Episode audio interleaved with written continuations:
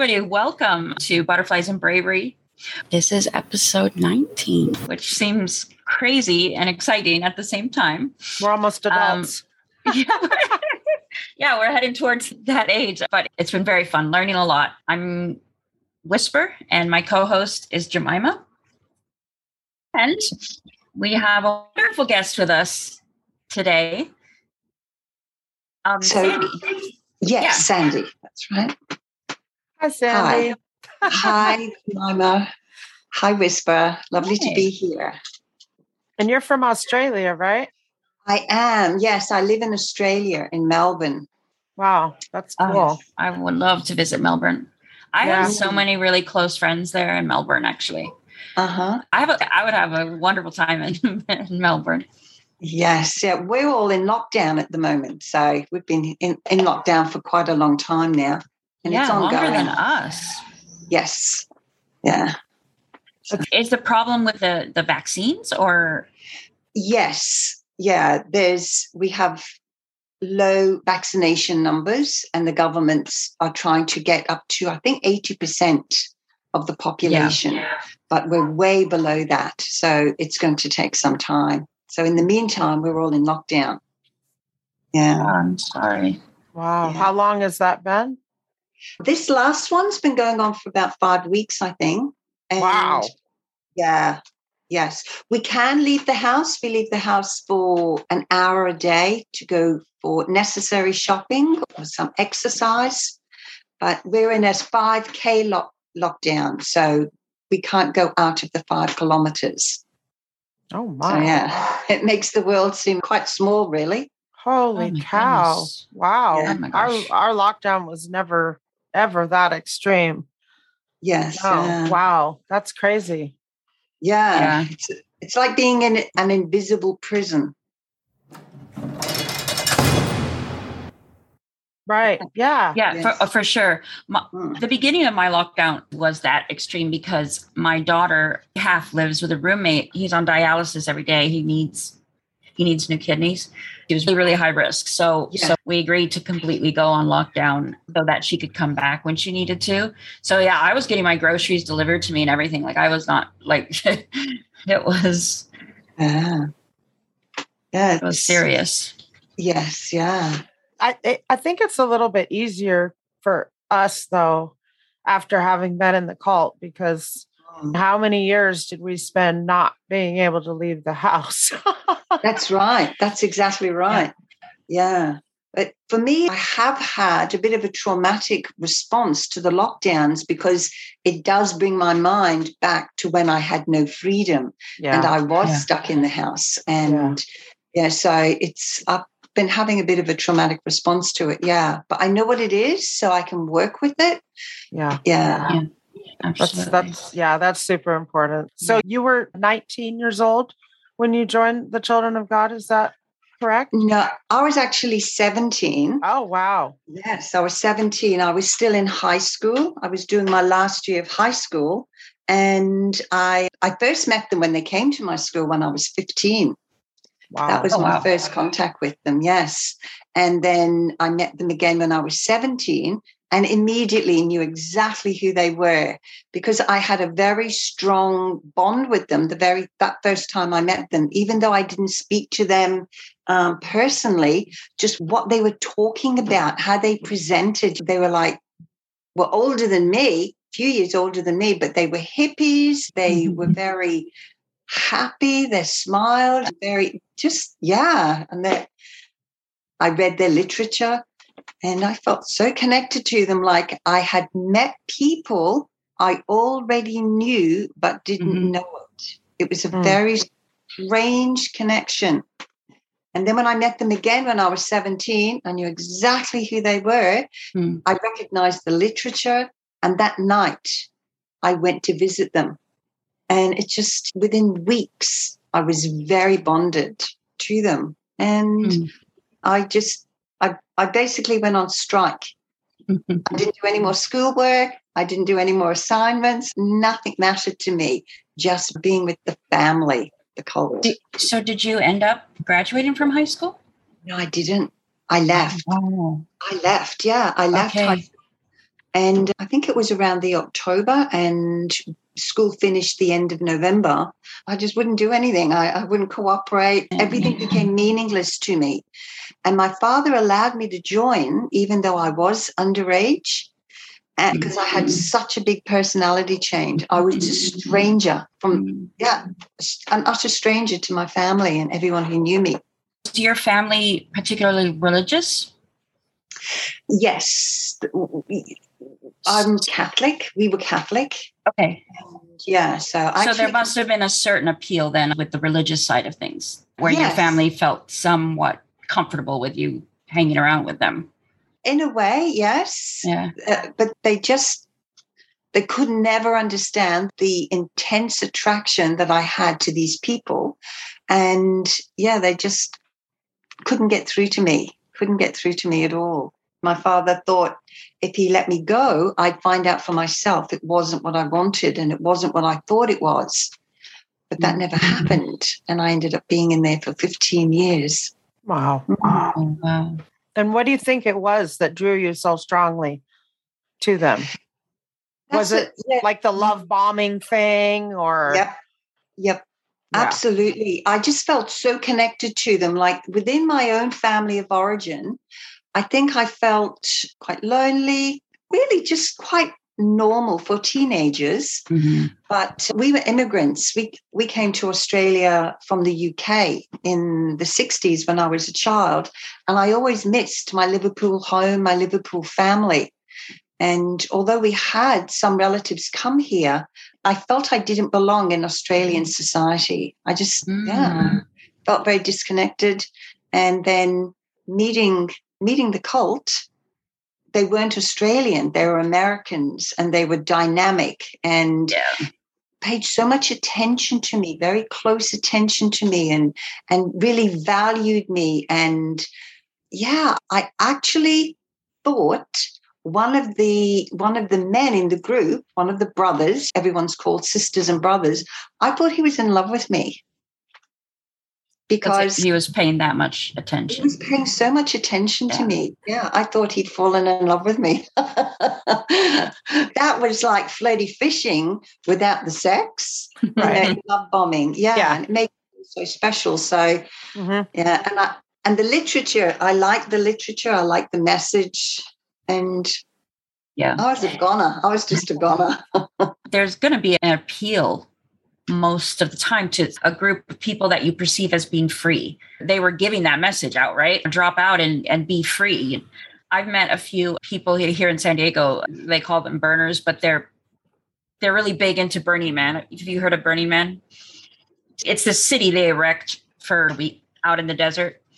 But they're artists and they're all different. And meeting them right away, I was like, oh, these are my people. And I, and I think there's just that draw of you have a freedom and an acceptance in a place where I don't. Yes. And that's yes. so appealing. Yeah. That's right. Yeah, that's right. The psychology of it is very interesting. I didn't know them. They were strangers to me, and yet they felt m- more like my family than my own family and my own friends and my own culture. Right. Mm. Yeah. Yes. Yeah. It's interesting because I've suffered from depression from when I was a child. And mm. I've been doing some research recently about dopamine and how when people are low in dopamine, they're very susceptible to love bombing, of all things. They're very susceptible to attention. Anybody low in dopamine, giving them attention and validation, it spikes a person's dopamine and they mm-hmm. feel enormous love and attachment and connection. I didn't know I had low dopamine. I've, I've had an issue with depression basically my whole life.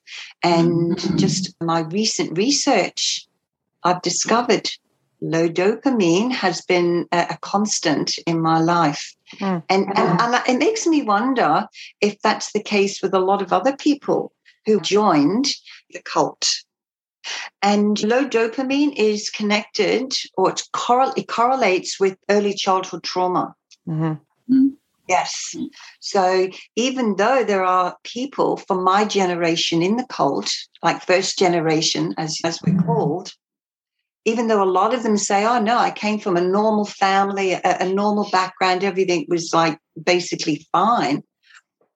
But we don't always know we have trauma mm-hmm. because there's a lot of denial or, or, a lot of lack of insight mm-hmm. into our, our, childhood experiences. In fact, childhood is a very traumatic experience at the best of times. Yeah it's one of the tactics definitely that they used because like we were just talking in the podcast that we published this last week that humans are all in search of connections that's yes. one of the biggest reasons for drug addiction and all of these things yeah. is that you yeah. need to connect with something even if they had a good childhood but mm. they didn't mm. feel loved or cared for by their parents for whatever reason. Parents have their own issues. Every yes. parent has their own issues that they're dealing right. with, and yeah. it rubs off on the kids, even though you don't really realize it that much. Oh, for sure, of course. Yes, and, yes, because and, normal. Yeah, exactly. Your normal world. Yeah. yeah, and but you don't realize the damage that it's doing to to the kids. Even if you think you come from a normal childhood, like you were saying, childhood itself is a traumatic experience. I think every human being in their teenage years goes through a very difficult time when your hormones are raging and puberty yes. and you're starting to figure out who you are and what you want and all of that stuff. A lot of the people that joined were were in that young those formative sort of teenage years. That's right. Yeah. Some people were 14, 15, 16, 17. There were some older, but a lot were in that middle teen, those middle teenage years, yep. Mm-hmm. especially in the uh, late 60s and 70s. Yep. Exactly. Mm. It probably just mm. seemed, oh, such a great solution because it seemed like every generation is looking for a solution to society and they're yes. like oh let's just build our own. Yeah. Yes so yeah. everybody was like oh my god finally somebody's got a better idea than this so let's go. Yeah. Yeah but and the appeal somewhat makes sense. That's right. But it was very much fueled by david berg who, at the very least, was narcissistic and at the worst, a, a, real sociopath. If you're not narcissistic, if you're not a sociopath, you have no idea, you have no comprehension of manipulation and exploitation. Like you just, you've never experienced it. You don't recognize it because you've never experienced anything like that before. So the mind control that existed within the cult Mm-hmm. We were sitting ducks to being captured by that, by those pressures. But it was, a, it, it, in fact, the cult is a very sociopathic organization. Mm-hmm. And, and you know, that's David Berg and Karen Zerby. And, and their children carried that. I, I would say the way Berg's children were raised, they were very abused. And yet they mm. appeared very animated, very happy. They could sing, they could win souls, win disciples, play music, but they were traumatized. Yeah. Imagine growing up with him as your father. Mm, hell no. I mean, a lot of people in the cult did have experiences very similar to Berg's original children. Yeah. Yeah. yeah.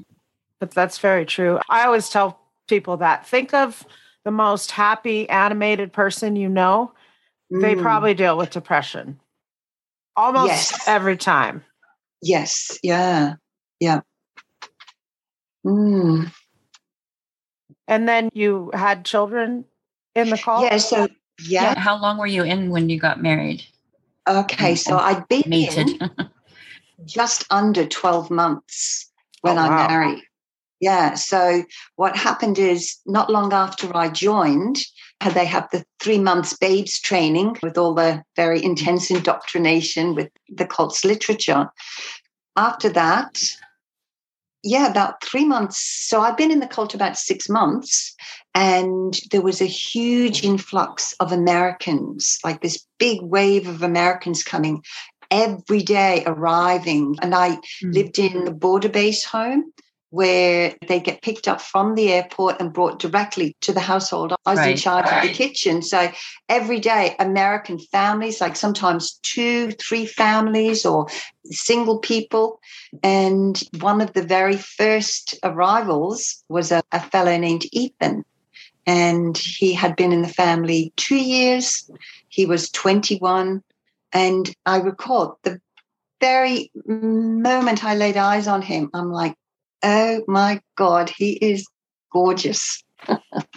and that we ended up getting married and the leadership were very they wanted the australians to marry the american single brothers or sisters because that would enable them to stay in the country they wouldn't even need visas they could become naturalized so even though i didn't know him very well he didn't know me very well it was a big surprise to him i was interested in him but it was very much encouraged by the leadership that we get together.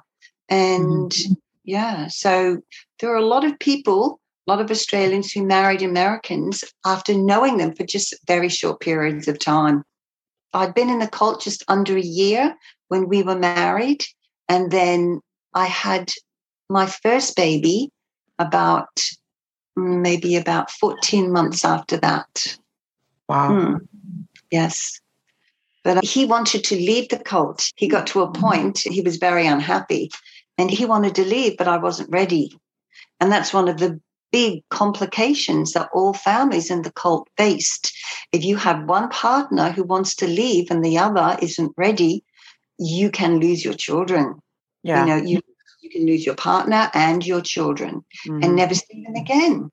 So that was that's what happened to him. He was ready to leave. And I wasn't. And it's a long story, but I ended up staying in the cult and had my child. I was pregnant with my second child. And then, yeah, he just went off to live his life, but was absolutely devastated by the loss of his marriage and his little girls. Yeah. And that's what do you think it was that kept you in at the time? do you know I was very insecure? I was very emotionally immature and very insecure. The teaching was very strong that God will judge you if you leave the family.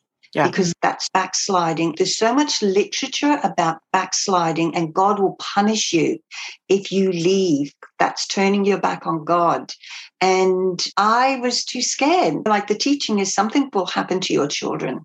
I had a baby. I was pregnant. I'm like, I can't risk that. Yes. Yeah. Yeah. yeah. That was a lot of what kept me in too, was mm. just the fear of you're going to be a drug addict and a prostitute if you leave and God's going to judge you because yeah, you were put here. God made you born here. So obviously he wants you to be here and you're chosen. I think a lot of it too was that they really tried to make us feel special. Oh, but yes. you're God's chosen. You're the special elite. There's yeah. only this yeah. many people that are going to get to be in this part of the heaven. There was definitely some fear tactics, mm. I would say, that tended to outweigh the other part because they didn't do much building up. yeah, no. Sometimes it would, but as far as okay, you're chosen to be God's servant thing. Yes. Um, yeah. But but the fear was a big thing when we were in Thailand. There was a brother, an uncle, we an uncle there, that I was missing an arm and and he had a mangled hand. Mm. And every every time we got like a big influx of new teens and they were starting some new program, they would pull him up in front of us and he'd tell the story of how he had two arms and he left the cult mm. and had a logging accident. Uh, he was working in with a log. Yeah. So mm. it, it, took his arm and he instantly reached into grab, like just the natural reaction to grab his arm and that mangled his hands. And he would sit there and tell, and with his hands and lack of hands, and say, This is what happened to me because I backslid, because I turned my back on God. And you're sitting there like 16 years old, like gonna pee your pants. Like that's Yeah, that's right. like, yeah, fear is such a big yes, yeah. Like we would say God is love, but also we had this very strong Old Testament concept of God judging fire and brimstone, damnation, punishment, oh, sure. retribution, like harsh. He was a scary, dangerous God, and you could not step out of line. Do not stray, I will smite you. David Berg really was very tormented. He was a very tormented man, and he passed that on to us. And, and he tormented us with all these horror stories about God's judgment and the end of the world and crisis and turmoil. And yeah, we were traumatized. Mm-hmm. For me, living in the cult, I experienced a great deal of trauma because I didn't want to be there, but I didn't feel safe enough to leave. You know, it was like that for a long time. There were times when I did have an opportunity to spend time away from the cult, and but I felt so apathetic, so lifeless, so disconnected. I felt like I couldn't um, communicate with people. I just didn't belong. I felt there was no place for me in society. Hmm. Even though being in the cult could be energizing at times, like with all the singing and the gypsy dancing. And that was just a very small part of that sort of happy feeling. But a lot of it was just hard work, constantly being criticized, constantly afraid you're doing something wrong. And yeah, a lot of mm-hmm. pressure. And I think we had personalities. We adopted these personalities. We we were just different people. Yeah. Yeah, I, I, would say like dissociative personality disorder. I would mm-hmm. say living the life of a cult member, it's quite fracturing for your personality. And that's very mm-hmm. disempowering because you can't call on your strengths when, you know, you're living a life as a very fearful, very scared, very cautious little mouse. You can't call on that intensity and that part of your nature of, hang on a minute, I'm not taking this. You can't treat me like this. Mm-hmm. And the flirty fishing had a lot to do with that and the family sharing. All this sex stuff in this cult really undermined people's power to stand up for themselves. Mm. Mm-hmm. Yeah, super yeah. true. Yeah, we were talking earlier about it, and we start out talking about like that there's battered women syndrome. And I think that there yes. was a lot of that in the cult in the first generation, but on an institutional level. Yes.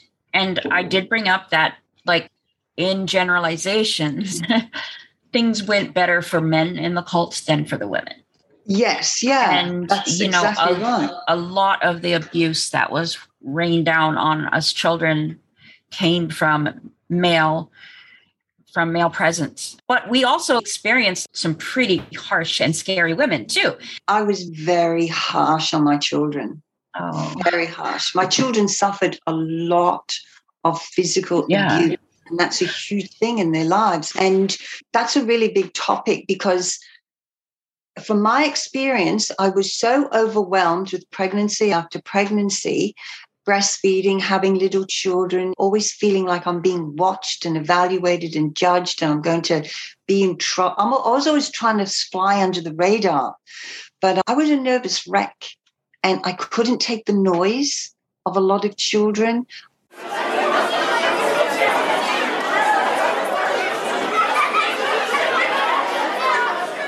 And I felt very overwhelmed. I had depression most of the time. And yeah, my children were terrified of me. We've had conversations about this in recent years, and my kids are like, Mom, you were so scary. If we just looked at you, we'd scream at us. And I'm like, I know. I was trapped. I was like a wild animal trapped in a cage with children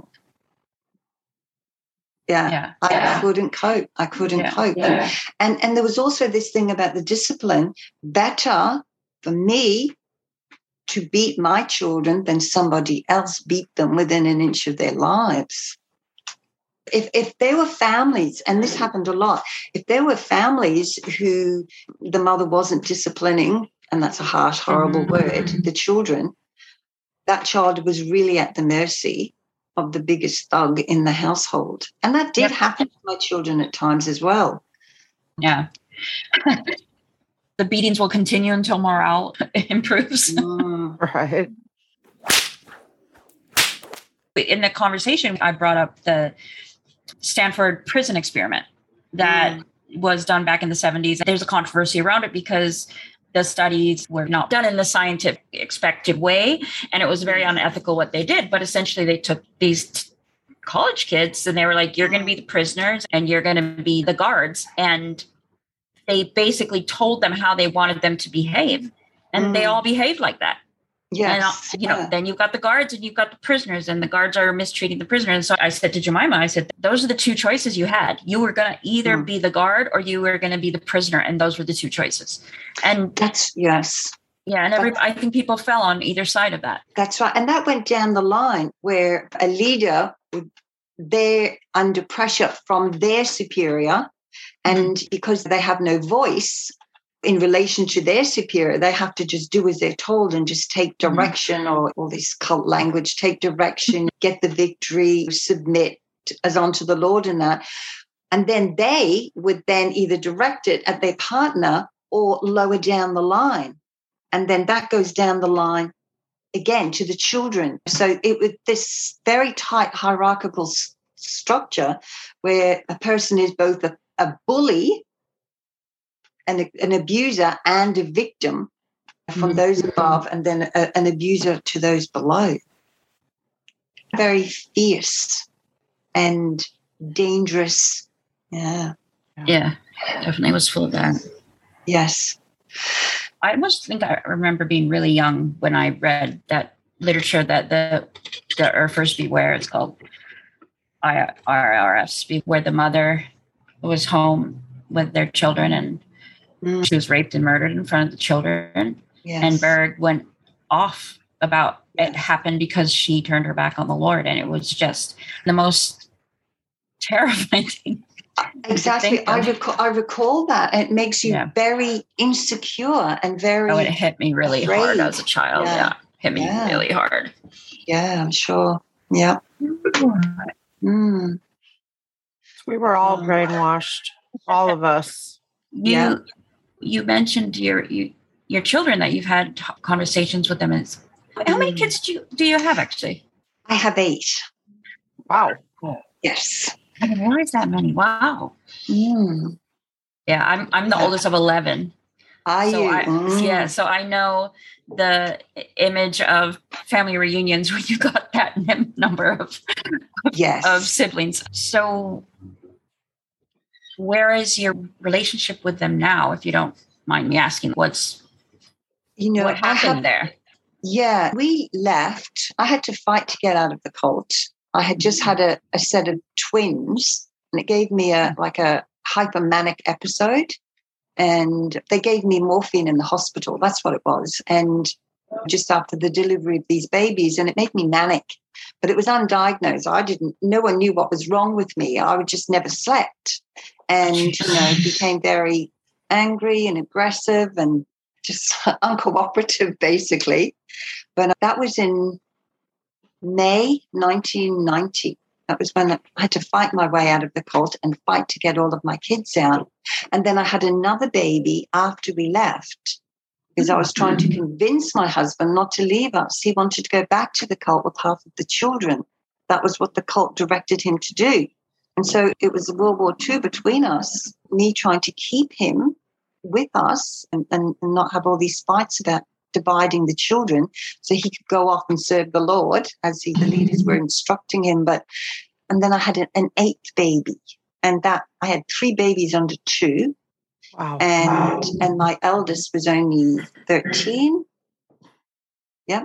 So when we first left, once we settled down, once my husband stopped trying to leave, lives were quite good. I put the children in school. He had a job selling insurance, but that all changed. So, had that situation not changed, the trajectory that we were on was a really good one. My children were still quite young, and we were like this, you know, bonded little family.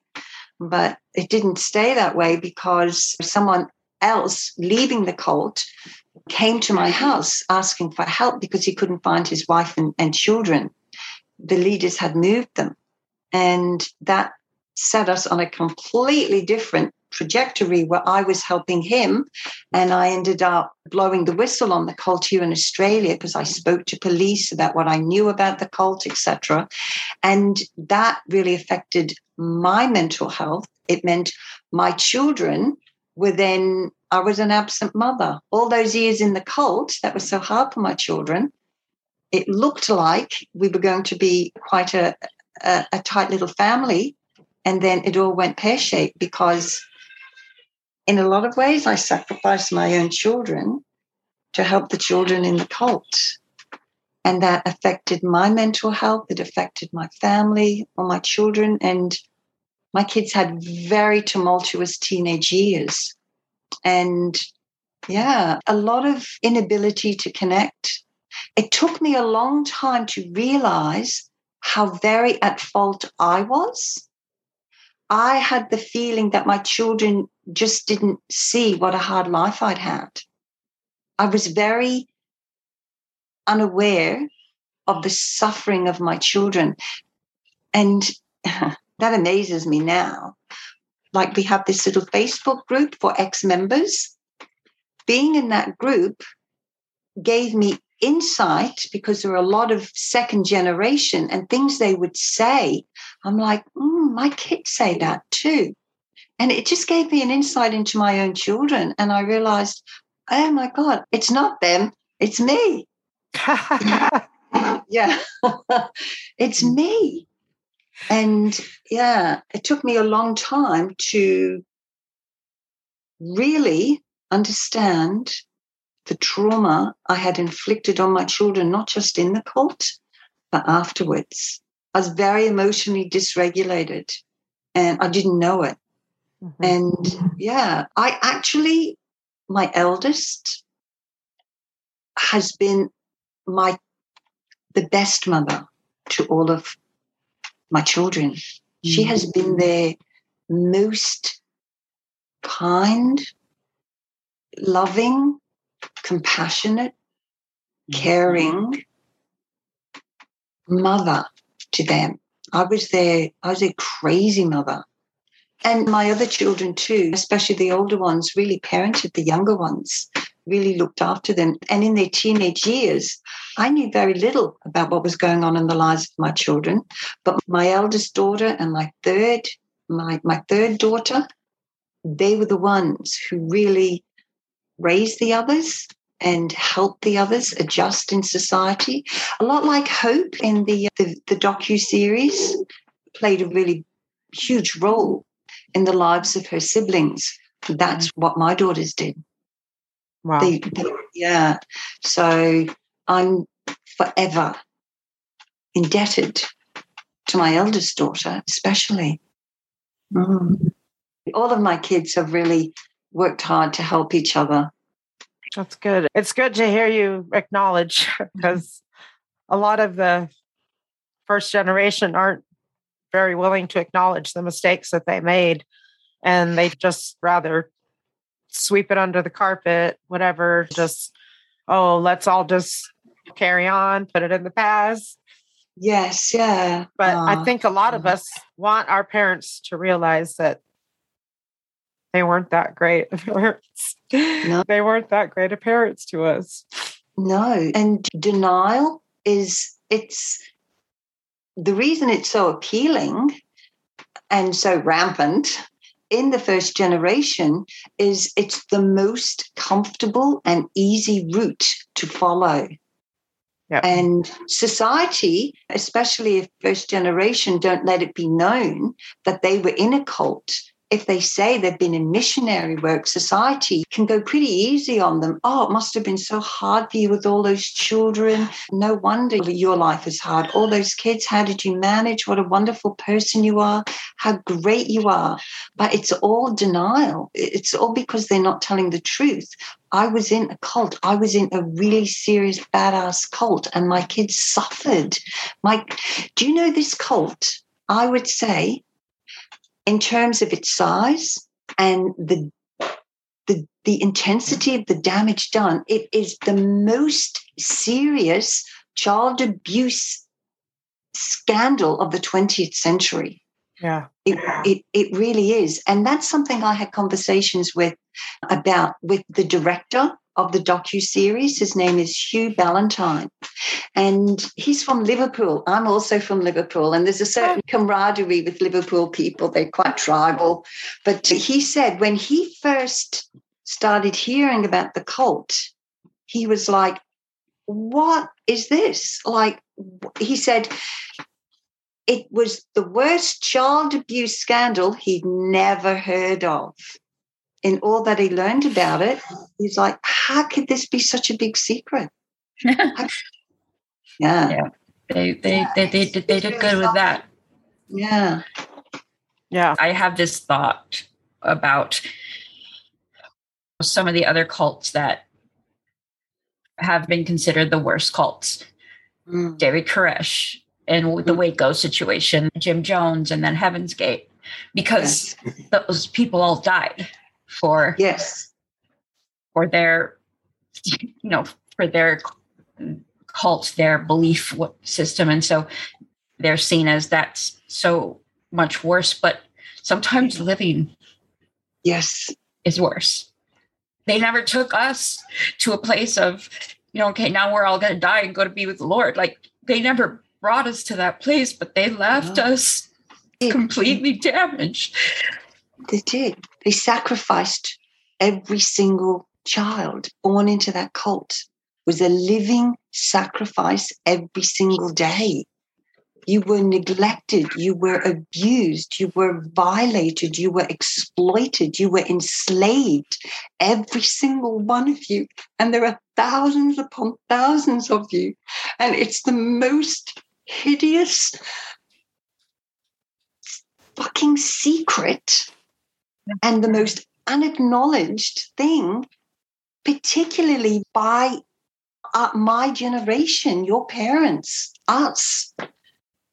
And I tell you what, David Berg, what he managed to do, he groomed every single adult, and they all in turn groomed all of you children to be exploited and abused and sacrificed. I wrote a manuscript called Children of Moloch, and I don't know if you remember, but David Berg used to talk about the god Moloch in the yep. Old Testament.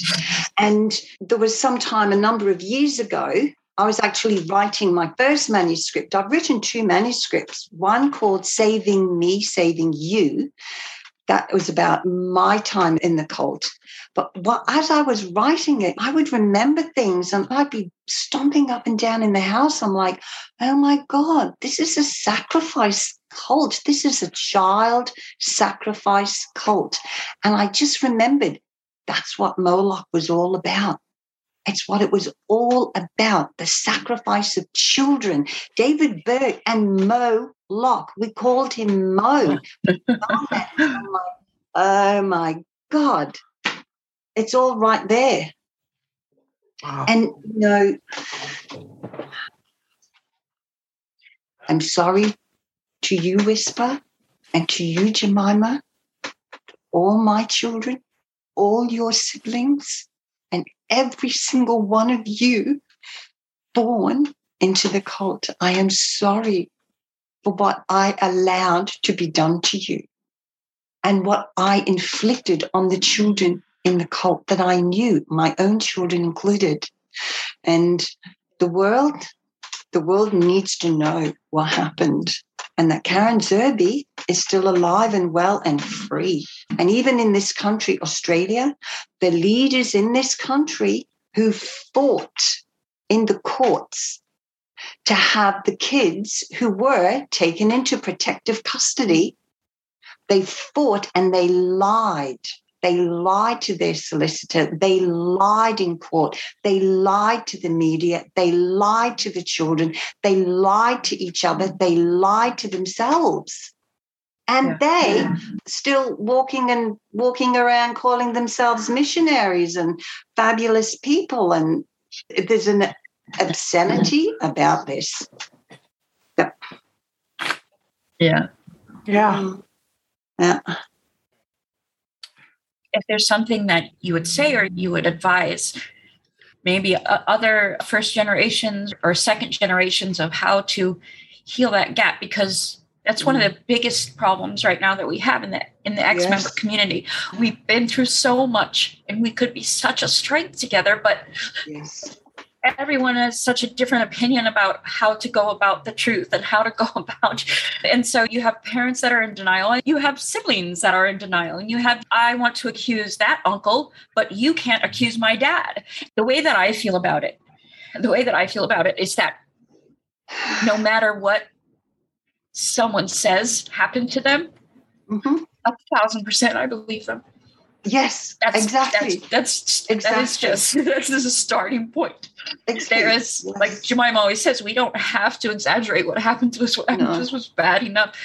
Yeah. I 100% believe anyone who comes up and says abuse me, hurt me, and I believe yeah. them because that's the nightmare they lived in. Yes. You can pick out these little details and say well, that didn't happen or, or, or we weren't there at that time, but it was a child and that's the nightmare they remember. Yes. But 1000%, yeah. I will always believe them. Exactly.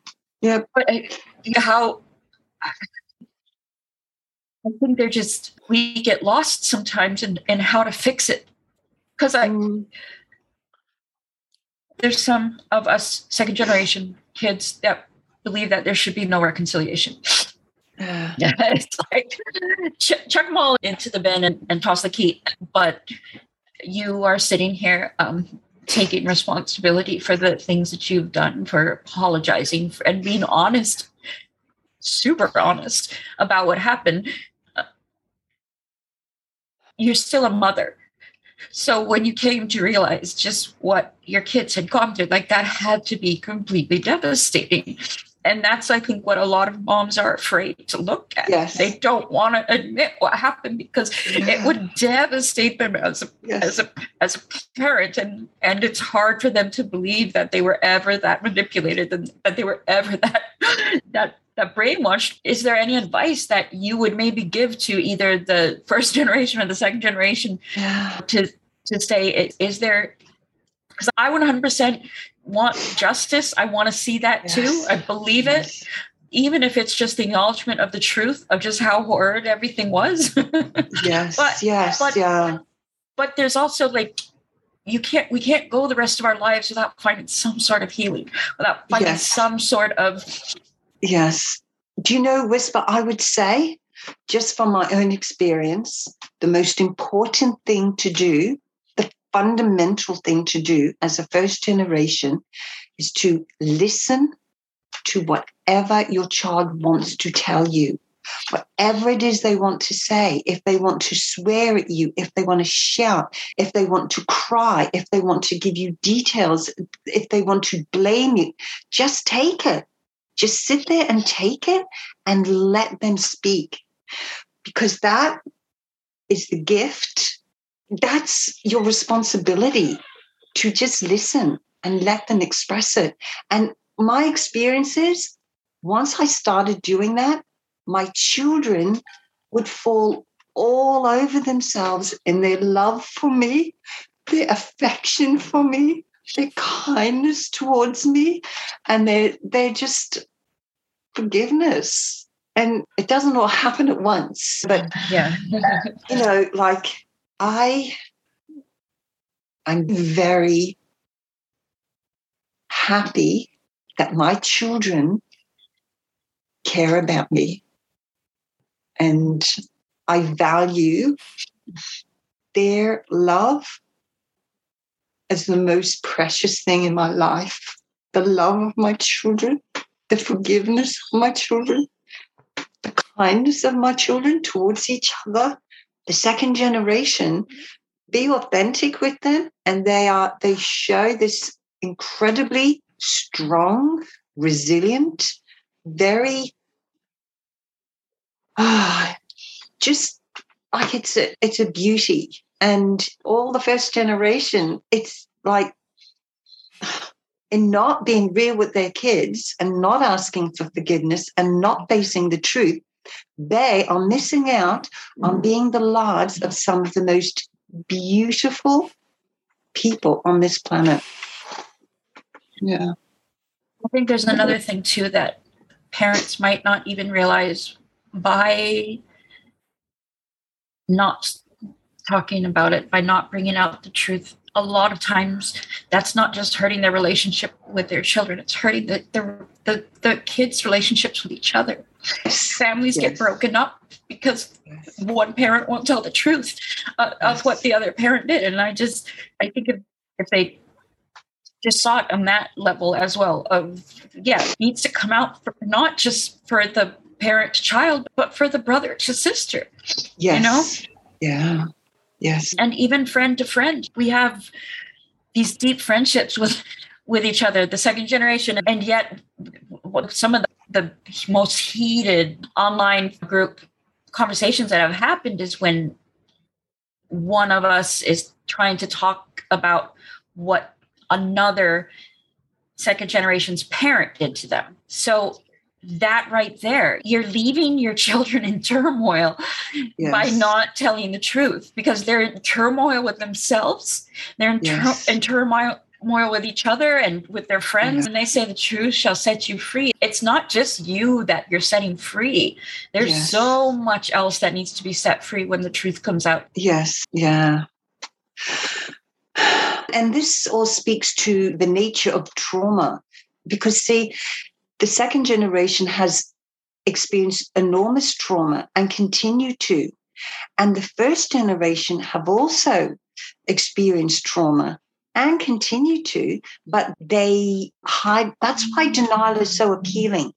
That's why it's so hard to get people to really face the reality of what happened because it's so painful, but it depends on what people value. If they value mm-hmm. the love and the connection with their children, then you have to let go of your denial. You have to listen to your children. Yeah. Mm-hmm. But I, I would say that compassion, self compassion, is the most healing balm in relation to trauma like one of the big problems with a, cult, the children of God, the family, is that we have these very strong inner critics you know, because there was always mm-hmm. so much talk about judgment and criticism and being bad and being wrong and being rebellious, being stubborn. And so we have these really strong inner critics. And I think that's got a lot to do with addiction and the suicides. I think it's all to do with this massive inner critic that, that we've all formed in our minds, in our psyches. Mm-hmm. But the key to to removing that, dismantling that is self-compassion. And, and that's something that's really helped me a lot because how can you have compassion for others until you practice compassion for yourself because you have no mm-hmm. idea what mm-hmm. it is.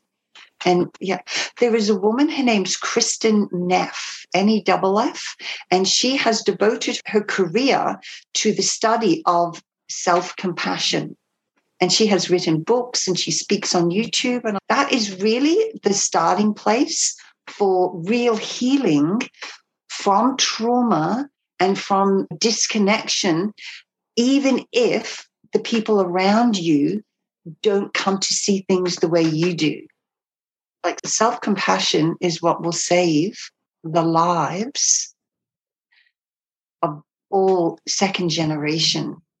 Everyone with trauma, the, the healing thing is self compassion.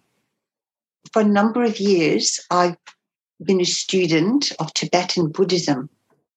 Huh. And yeah. So meditation and mindfulness yep. a big part of my journey from in denial cult member transitioning through and letting go of all, all of my superstitions, my irrational beliefs, my religious bigotry, my confusion about everything. Mm. But um, yes, so as a student of Tibetan Buddhism in particular, it's all about understanding that we we're mistaken if we think that we're a very solid concrete me a, a, very strong, having a very strong self sense of me and mine makes it very hard for us to receive someone saying, You did this wrong or you did that wrong, you harmed me, because then we get our defenses up. But mm-hmm. coming to this understanding that the me that we cling to and we feel like we've got to protect is actually just an idea it's not a real thing. We're a combination of our body and our mind, but we haven't got to protect our sense of me and my pride and my status. We haven't got to protect all that. They say when you do mindfulness meditation, you put your attention on the breath, your breathing. And then when your thoughts become really loud and you get caught up in all your thoughts and your emotional reactions, you can remind yourself, oh, I'm not my thoughts. Mm-hmm. I'm not my feelings. They're just like clouds in the sky. They come and they go. And it gives you a way of disidentifying with all your negative thoughts about yourself and even your thoughts about your experiences. It frees mm-hmm. you up. That has helped me with my trauma. Mm-hmm. And I still experience periodic depressions. And I'm actually mm-hmm. writing a book about my depression. So that gives me a lot of motivation to really focus on what is going on when it occurs to me, oh, I know what's wrong. I'm in a depression again. You don't know mm-hmm. when you're in a depression until you realize you're in a depression. And mm-hmm. but in writing this book, it's just really teased everything out for me. And I can see so much of my trauma and my depression. And I've done a lot of reading about how the brain works and how the mind works and how to free your oneself from a depressive mood by just reminding yourself to lovingly care for that part of you that is in real pain and turmoil.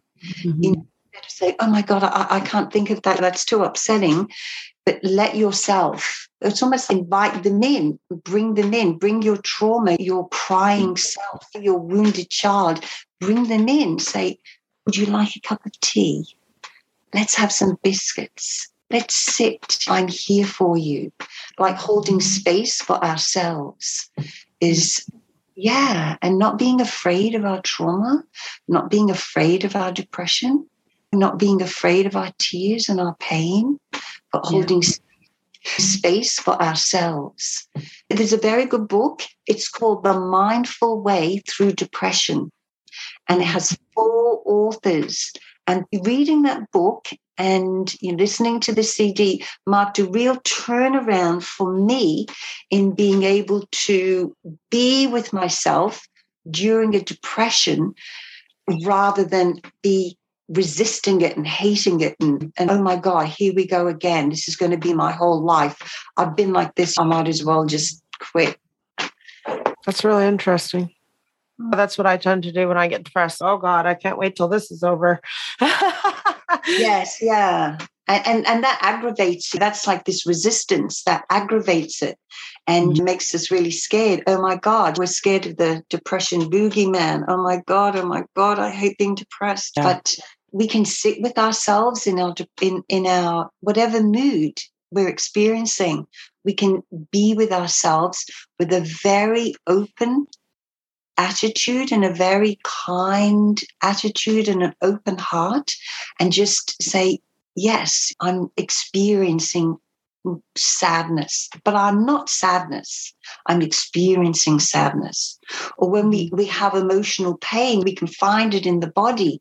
Like the body is experiencing, there is emotional pain in my chest. There's, there's pain and anxiety in my stomach. There's tiredness in my limbs, but, but, but I'm not that tiredness. I'm not that distress. I'm not that pain. Mm-hmm. Yeah.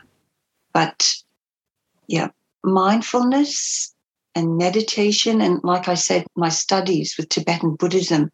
But I've gone very slowly with that because I'm like, oh my God, but what if this is a cult? You know, what if, you know, this is the whole thing just continuing. So I've really taken my time with it. But every psychologist I talk to and I tell them about my interest in Tibetan Buddhism, and they're like, that's great. That's mm-hmm. really good. That will really help you. Because it's all about working with the mind and not being afraid of what pops into the mind. Hmm. That, that's what trauma is, isn't it? Yeah. It's like the things that come up. You're still sitting on the chair or you're still lying on the bed. And before you get that flashback or before you get that traumatic memory, and nothing has changed, it's just you're having a reaction to a thought or a memory or a, a feeling, but mm-hmm. you're safe. It's just your nervous system is experiencing some upheaval. Yeah. That's correct. You, did you say while you're in college or you are currently in college? No. So after I left the cult, yeah. and I think I'd been out about two years, then I went back to finish my high school certificate. That took me two years. all my children were still young and they were all in school themselves, and my little ones were in daycare. And then I went to university and I did uh, a Bachelor of Arts and I was wanting to do a Bachelor of Education, but I'd done two years part time study, then three years full time. By this time, my older children were in their older teens, and there was a lot going on in my family. And my mental health, I had a big collapse in my mental health. I had a, a manic episode, and I was hospitalized. I was in a psych unit for six weeks. Mm. So it was just as I finished my degree. And, and then 12 months later, I had a prolonged depression for a year mm. just when I turned 40. And then I had another psychotic episode and was hospitalized. And but I I finished my studies, but I've never really been able to do anything professionally because my mental health was a disaster mm. for 10 long years from when I was 40 to 50. And I had addictions I couldn't cope with. But when I turned 50, eh, I had a mini stroke from smoking. What happened was my daughter called the ambulance.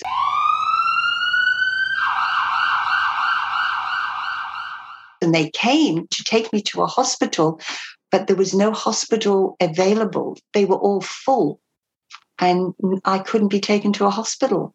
And then finally, they took me to the local hospital, and I was put in a wheelchair and left in a hallway on my own Whoa. for hours. Oh, shoot. Yeah. and, and I'm like, oh my God, I have got to. I've got to get a grip of myself. I have to get a grip of my addictions. Mm. I've got to get a grip of my mental health. And that was, yeah. So I call that my stroke of luck yeah. and, and our last podcast, we started our conversation and, and it ended up being around mental health as well. We talked about the point where we both realized, oh, okay, this is a mental health issue and this needs to get fixed. So many of us are either dealing with our mental health now or yes. taking our lives one yes. way or another through addictions or through actual suicide. But the cults did not believe in doctors. yes. And mental health issues were demons. It was not real. That's so right. you're coming from that perspective. Do you look back for in your own life and wonder if you know that you were having mental health issues that were just not being attended to essentially not being cared for so it, it was that you know trying to like just bury what was going on with us. Yes, yeah, that's right. See, even society in general, back in the 70s, that was mm. when I joined the cult, there was no real discussion about mental health. I'd never heard that phrase, mental health. I didn't hear that phrase until that's recent. We all say it almost every day, we use those words. But there was a time I never even heard those words, mental and health together. And depression it's nothing was known about depression. I actually had depression when I was seven. When we first came to Australia, my mother was depressed. And mm. well, we didn't know it was depression. She just couldn't get off the bed. She just lay there on the bed. And I experienced depression. And I know it was depression because I stopped talking and I stopped eating and I developed malnutrition. But it was never like, oh my God, what's wrong with this child? Why won't she eat? I just couldn't eat. I couldn't digest food. I had no interest. That's mm-hmm. depression. And mm-hmm. yeah, I had malnutrition and dysentery. We lived in a migrant hostel. My father was away working in the mines, and my mother was very depressed. And I was seven. No one knew. No one said that child's depressed. So it went yeah. undiagnosed. So all through my teenage years, there were times I would have episodic depressions, but it was never acknowledged. And I joined the cult. I was in a depression when I met the cult for the first time. So that was a big dopamine release for me. Mm-hmm.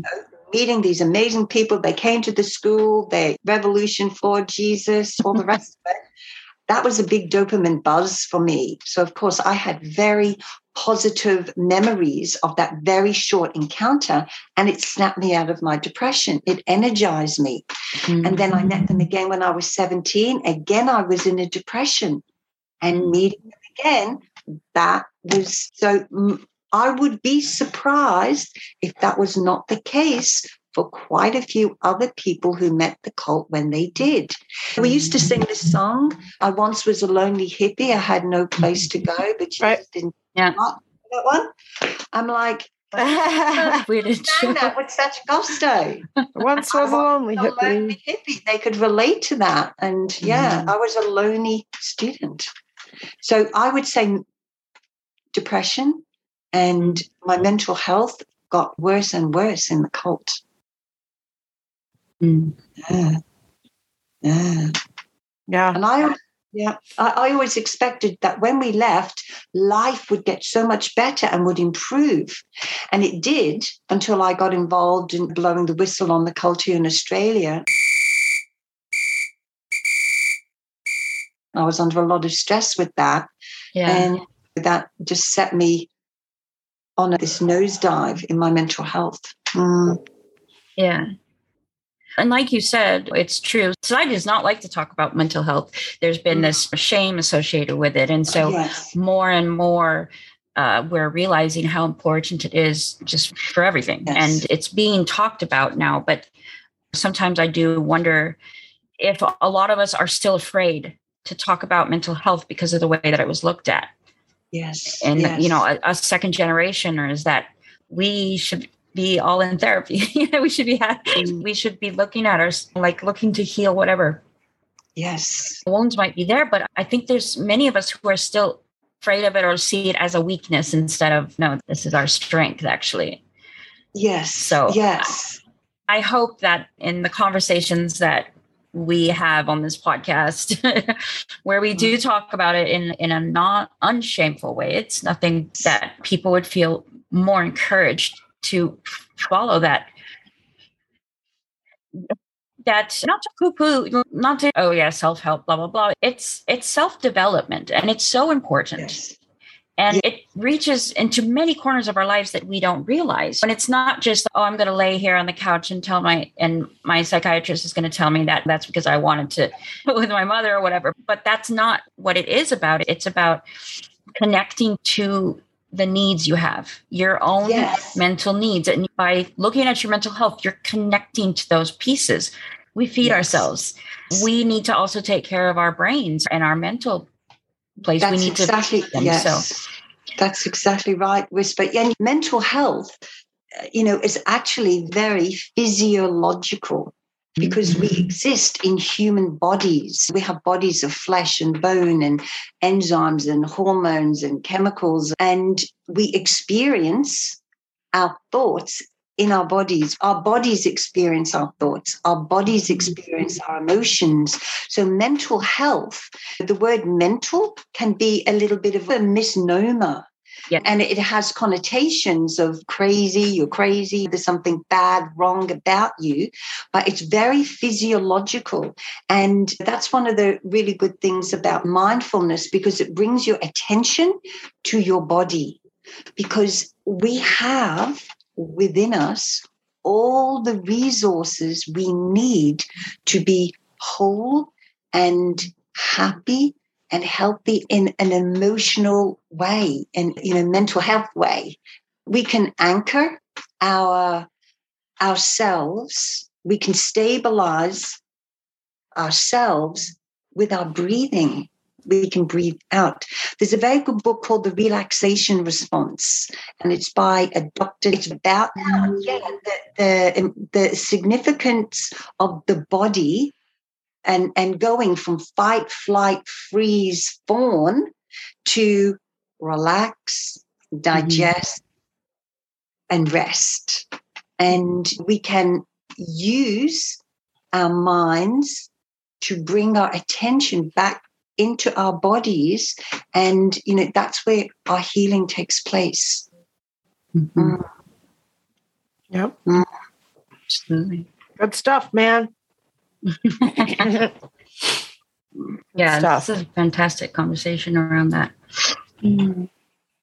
but self-acceptance is that's self-compassion and self-acceptance Here, here's a good one I know unconditional friendliness towards oneself. That's such a key, having mm. an attitude of unconditional friendliness. Like you guys, how how much whisper how much you love Jemima and how much she loves you.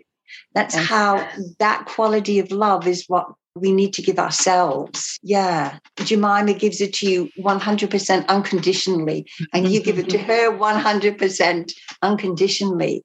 But we yes. don't do that for ourselves because right. we have this fierce inner critic or this mm-hmm. feeling I should be better, I should do better, I should look better, I should act yeah. better. I, I've got to suck it up, I've got to toughen up.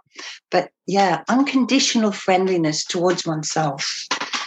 Mm. It's true. That's a really good point. It's, yeah, I remember that was another big breakthrough for me when my therapist was like, okay, so what's going on with you? Oh my God, all this stuff. Okay, so if your best friend called you up right now and told you that all this stuff was going on with her, what would you tell her to do? Oh, I would be like, why don't you do this and this and this? And she's, that's what you should do for yourself. and I was like, oh, wait, what? She's, yeah, treat yourself the way you would your best friend. And I'm just like, oh my God, is that even possible? but yeah, yeah, that's exactly what it is. It's unconditional love and acceptance for yourself and every part of yourself, too. Exactly. The past selves that we had to be to get to where we are. And there's always shame associated with survival and guilt and the things that that we did to survive we're not proud of them. It's hard. It's stuff you don't even want to talk about or acknowledge that you had to be that person. But we have to love those parts of ourselves too. Because yeah, that was just us trying to walk our own selves home. Exactly. Yeah. That's exactly right. And there's this thing about impermanence. We're not permanent beings. Like the person that you were a year ago you are not that person now and and and this sort of speaks to we were speaking earlier about how i can sit with my children and just hold space for them while they mm-hmm. speak while they whatever it is they want to say because i'm also holding space for that mother that they had back then and i am this mm-hmm. mother now and this mother can hold space for my child in this moment. And as they tell their, their grief and their hardship and talk to me like, I no longer identify with the woman I was. Mm-hmm. I I have compassion. It, it, but this is all to do with memory as well, because the past does not exist. It actually doesn't exist.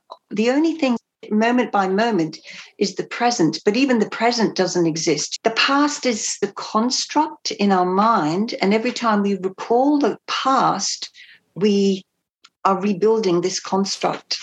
But the past seems very real to us. It's not that it's not real, but it's no longer existent. So, having very harsh feelings towards oneself in the present for things that one did in the past, we haven't got to do that. Mm. That's know? really good. Yeah. That's a Yeah. really interesting, like a good way of looking at it. Yeah, and, and that's how I've let go of a lot of my grief. I still have grief. I still have attacks of grief for my children and things that happen. But then I'm like, oh, hang on a minute. I'm here in the present. Yes. Mm. Yeah. It's like the Maya Angelou one. Do as good as you can. And when you know better, do better. Yes. Yeah. And Thank you so much, Sandy, for being so Yeah, vulnerable and sharing with us. And this has been really good. Absolutely. it's an utter joy to see both of you at the same time. it really is. It's just lovely to be with Oh, you. thank you. Yeah, I've been listening to you for so long now. and to be That's here so with funny. you is just It's been wonderful having you. You shared a lot of things. We we talked about things that can be really difficult and really tough. And I think my only thought that I would close this podcast with is we all have our own healing journey. We all have our own trajectory. And yes, we all can be okay yes. with letting other people heal their way. If if your path to healing is to be angry at every single first generation adult there was, Mm, go ahead. You know, like that, that, that that's your prerogative. That's your journey. And if you want to forgive them and open your arms to them and whatever direction that, you know, we try we take as we're putting out these little feelers of living in the real world and what our relationships look like now. There's not a black and white about any of this. It's, you know, one of those social constructs of like yes. what we just all agree is the majority agrees on not taking on um anything with expectations i expect you to be doing this i expect you to have the same opinion as me i expect you to be on the same road as me that's not going to happen and so i think along with the compassion to ourselves and holding Mm. space for ourselves like Yeah. we are all in this together I Yes. saying that Yes. because of the pandemic but as ex-members trying to heal through what we went through we're we are in it together and so allowing each other to just be be where be where you are i'm going to be where i am you know i mean that's the thing that i think i, I really do want to take away from this is that Mhm. regardless of even if i had certain personal feelings we've sat together. We've shared tears together here.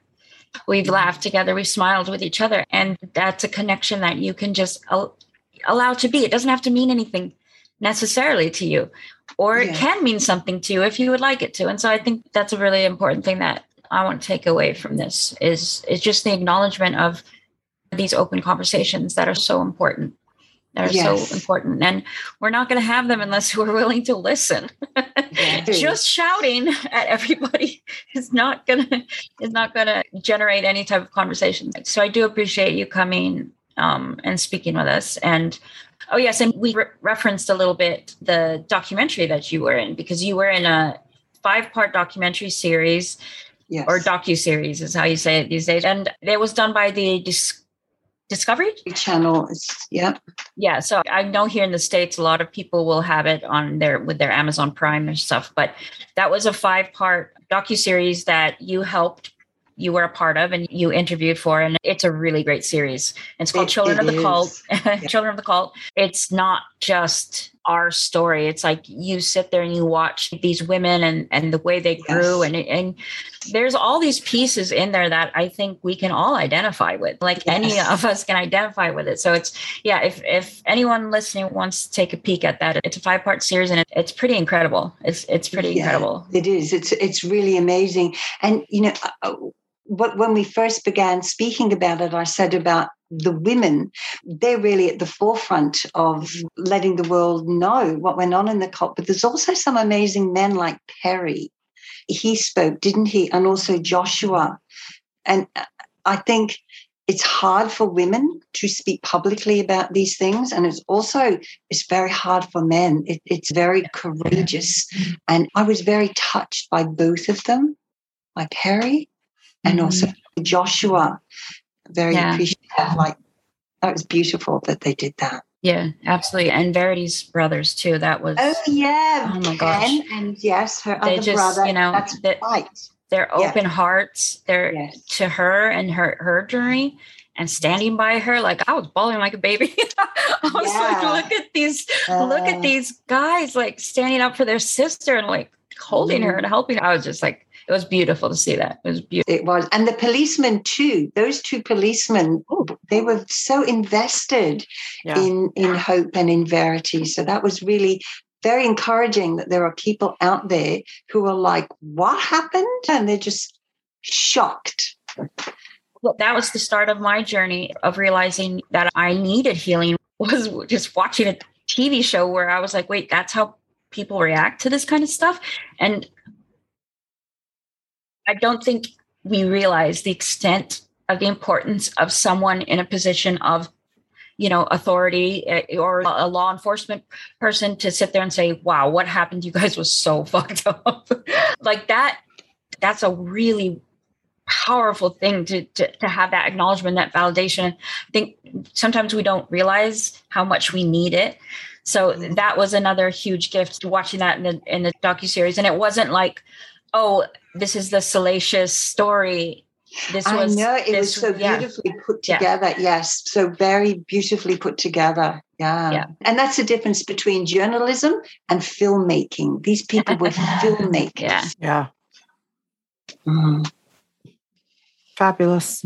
little wins celebrate the little wins right Oh, yes. Yeah. that's that's always I, I like to do that yeah that wraps us up for this episode Wonderful. well, Um, thank you for having me. And I was thrilled, just Yeah, thrilled to thank be you. with you. really appreciate you being here as well thank you so much so we like to say in closing stay brave and remember that every butterfly was once a caterpillar